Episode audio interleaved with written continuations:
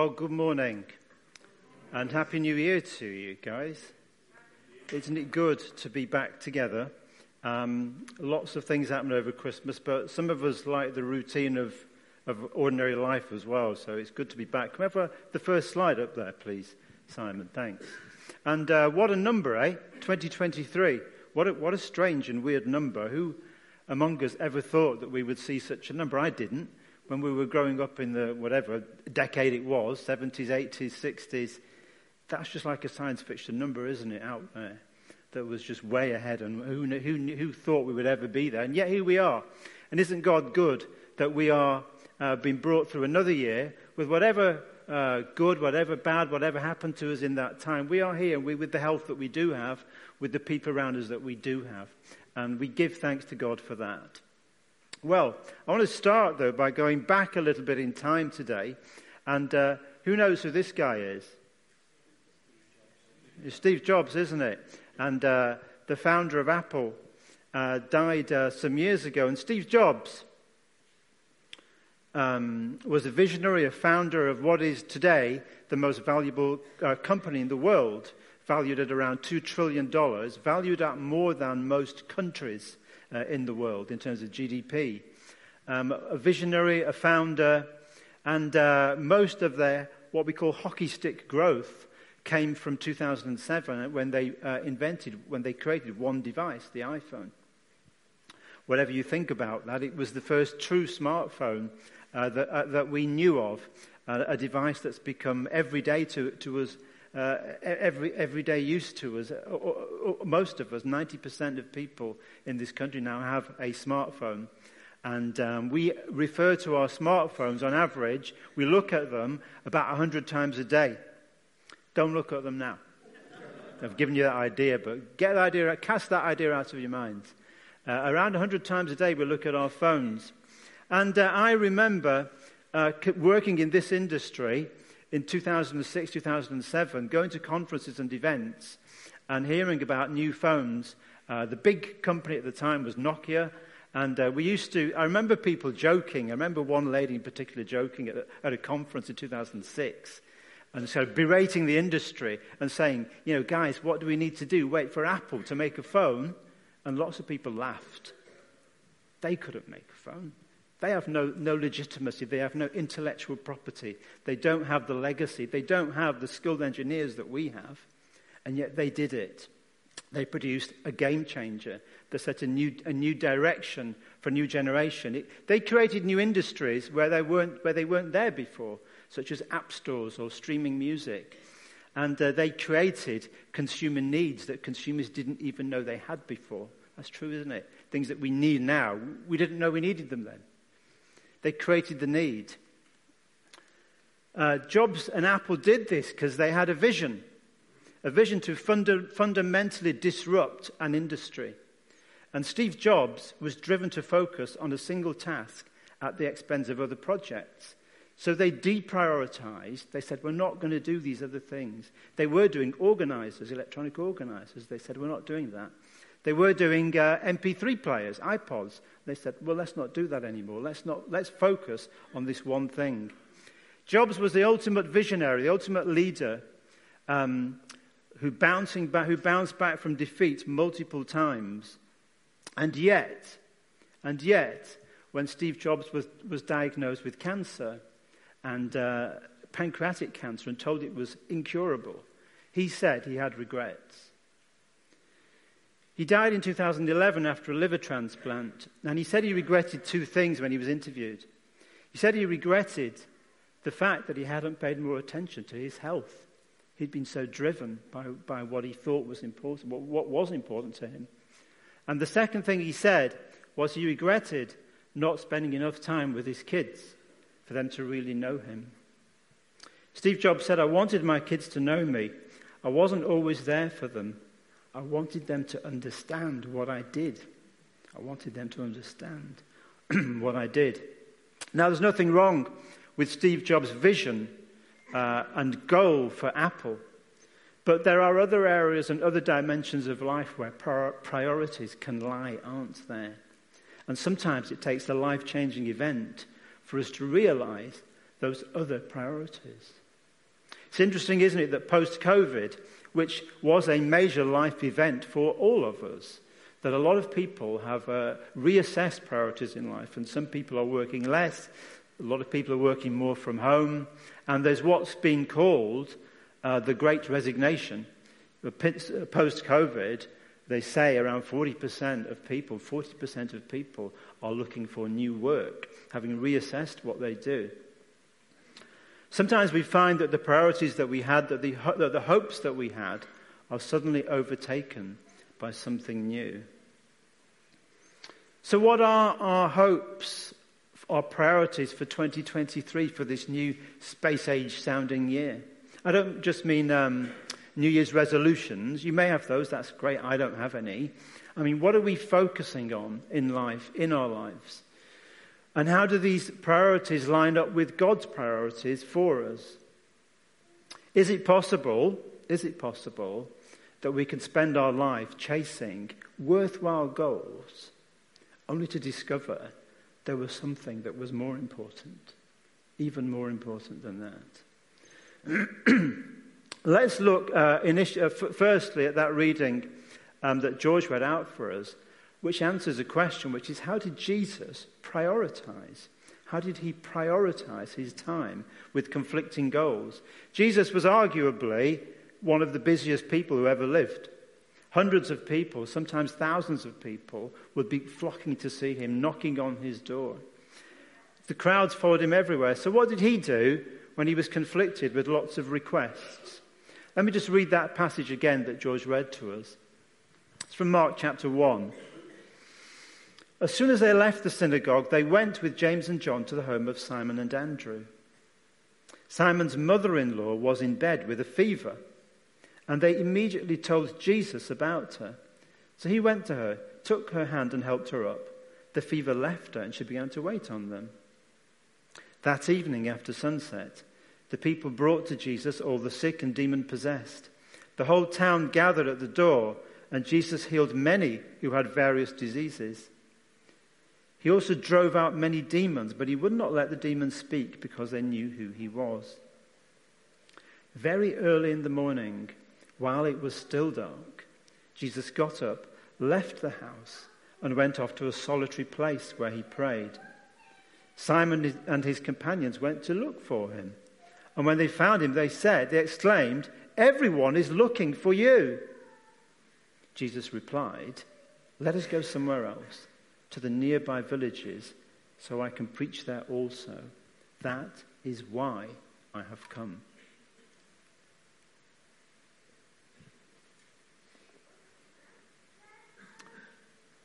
Jesus had a mission, a task, literally, to save the world in three years.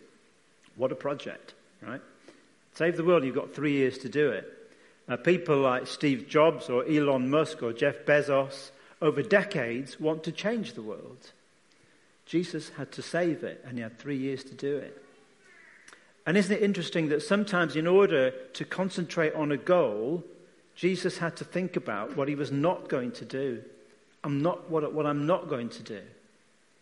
He made a decision in that passage and other passages not to heal people. He could have spent all his time meeting people's needs as they came to him and healing them, and it would have been incredibly worthwhile.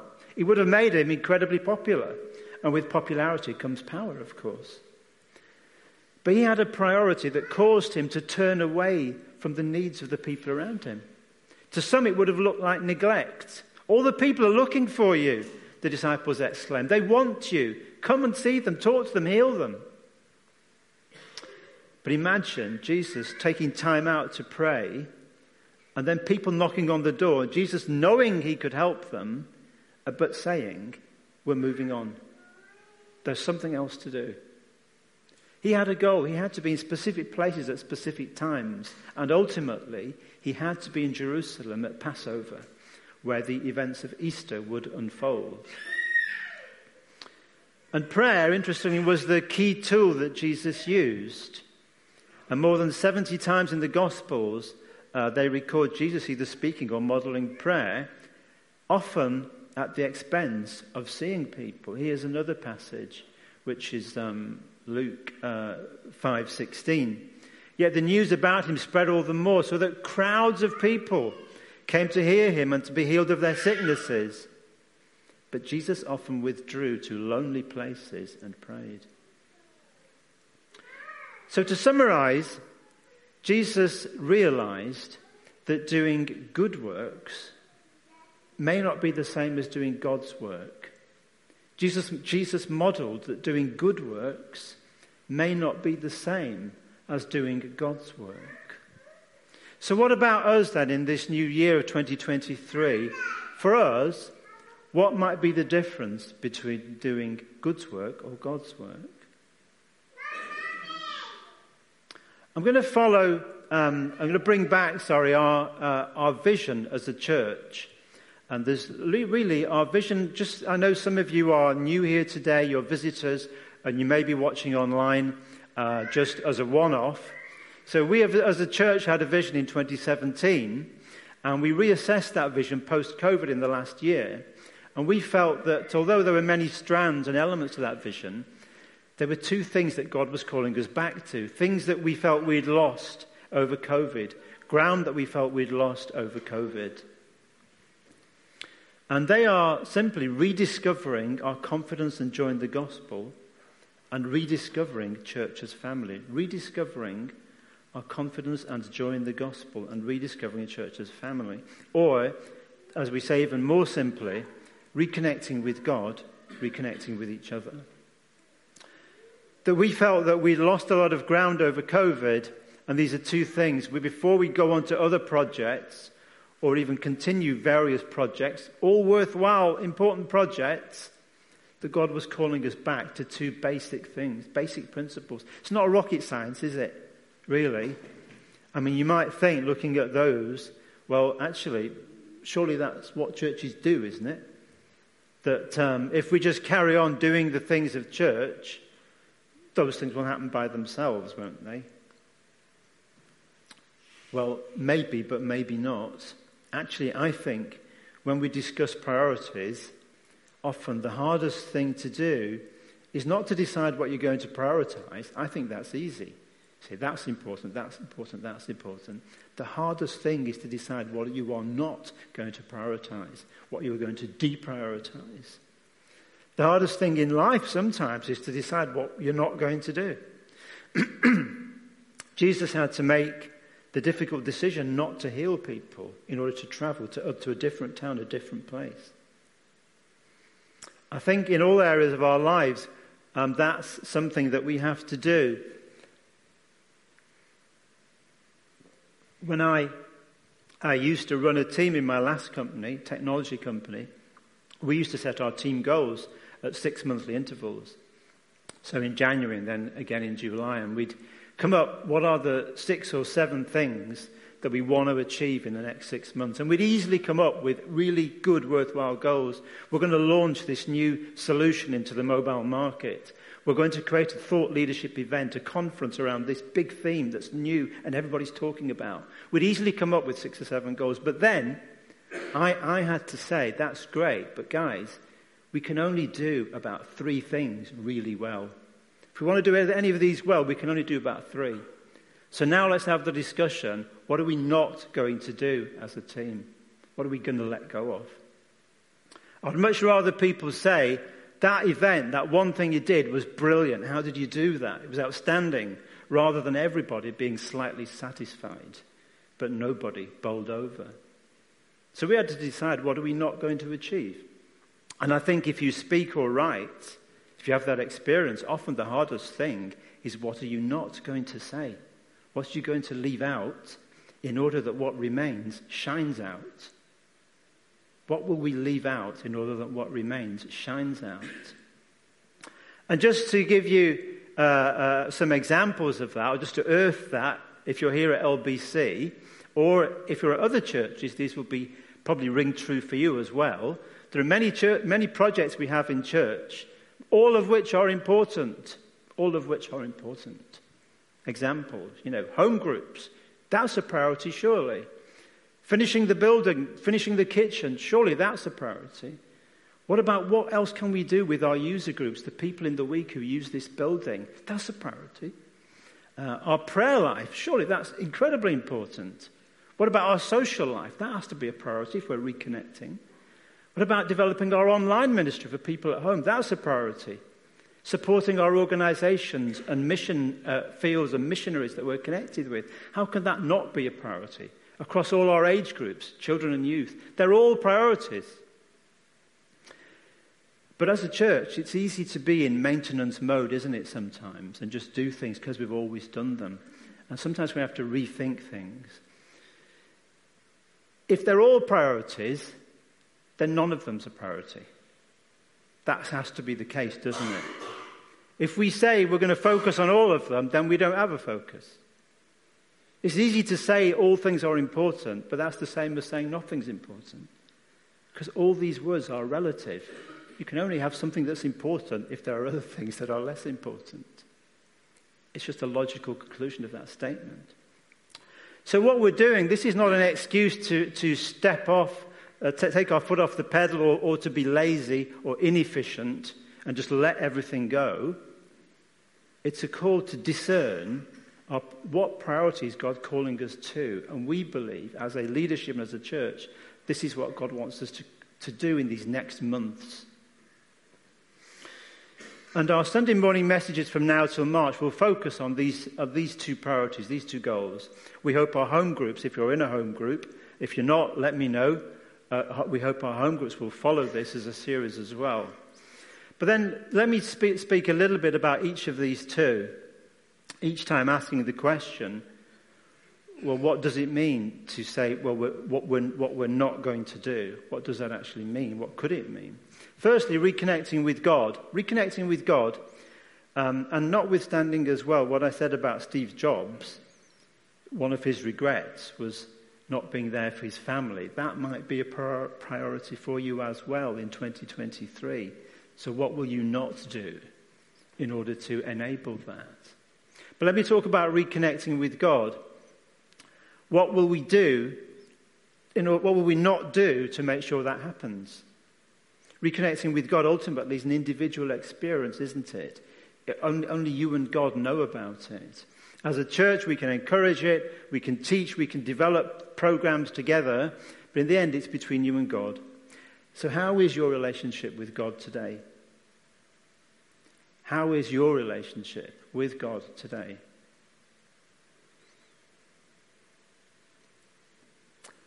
One obvious thing that we can do, and, if, and if it's easy uh, for this to fall away, is to spend a daily time with God.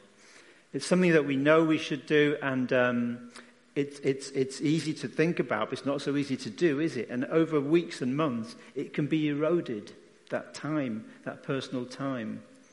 And I'm just going to talk about that very briefly, and because um, it's one that it's, it's, it's the obvious one. And uh, there's loads of resources out there Bible reading resources, prayer resources, worship resources. I'm only going to mention one, which is called this.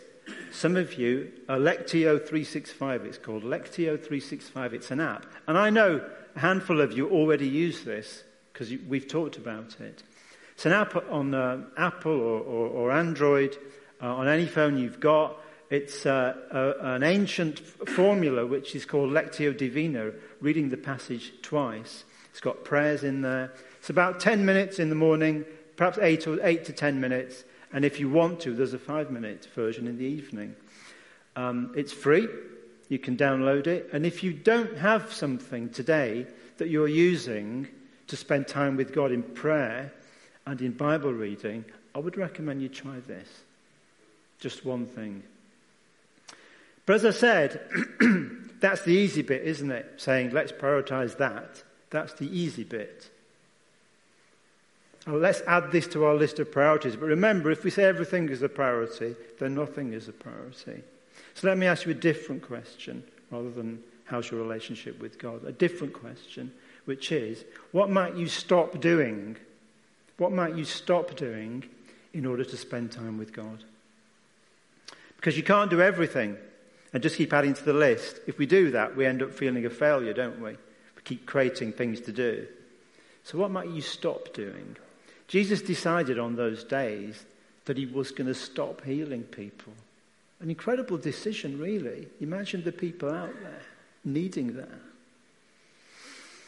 But if we, can, if we can make room by moving other things to one side, then it becomes possible to have priorities. So, what might we stop doing? Here's just some things that I threw out there. I don't know if they apply to you. Perhaps not logging on to your work email after a certain time, after 7 p.m. That's something I need to say to myself to stop doing in order to spend a better time with God. Perhaps not watching Netflix or Amazon for one or two evenings a week. So I'm just not going to do that. Or late night TV. Perhaps not doing that housework that actually could wait. That's a popular one. Perhaps not doing some housework which could wait just to say, I'm going to spend that time, that whatever it is, perhaps one hour a week with God instead. Or doing less of this pastime or that. Or also, not just staying at home when we could actually come to be part of something here, a gathering or a prayer meeting. The question is, what could you do less in order to spend, in order to connect with God more? What could you do less in order to connect with God more? It's a question, perhaps the one question I want you to go away to, to leave from here thinking about. What could you do less in order to connect with God more? So that's reconnecting with God. And then remember the uh, second priority as a church we feel is reconnecting with each other. So let me talk about that for a couple of minutes.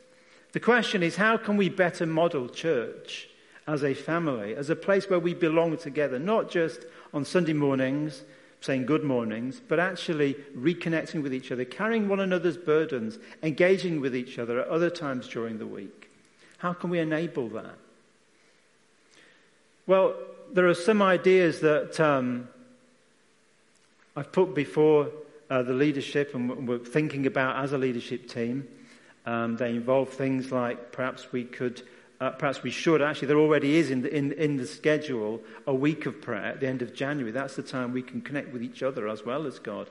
There are things like perhaps we should look again at a, at a day away, at a weekend away.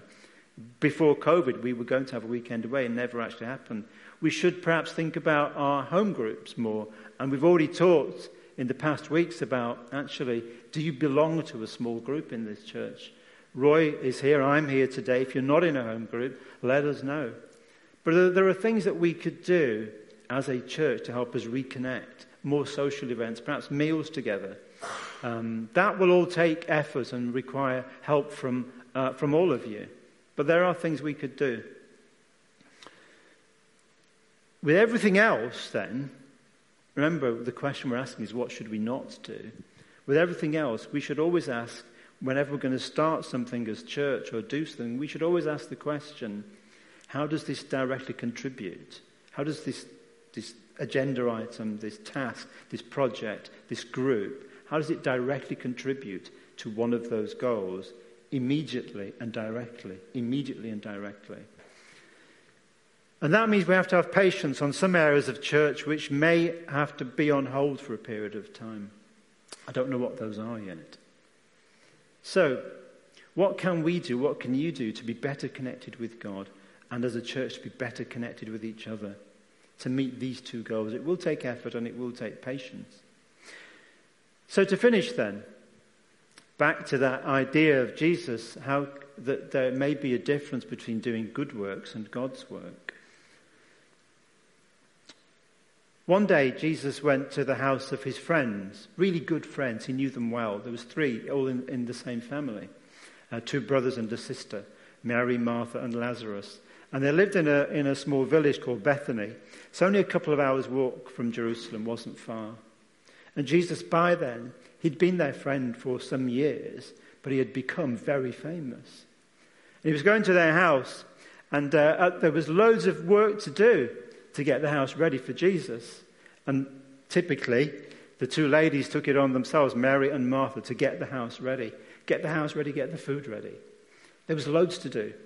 Jesus finally arrived with his disciples, and there was still work to do. It wasn't finished. There was cleaning to do, there was food to be made. Martha carried on flying around the house, doing all the work, things that needed to be do, needed to be done. But Mary decided things aren't ready, but Jesus is here now. He's here. I'm going to sit in his presence and listen to him.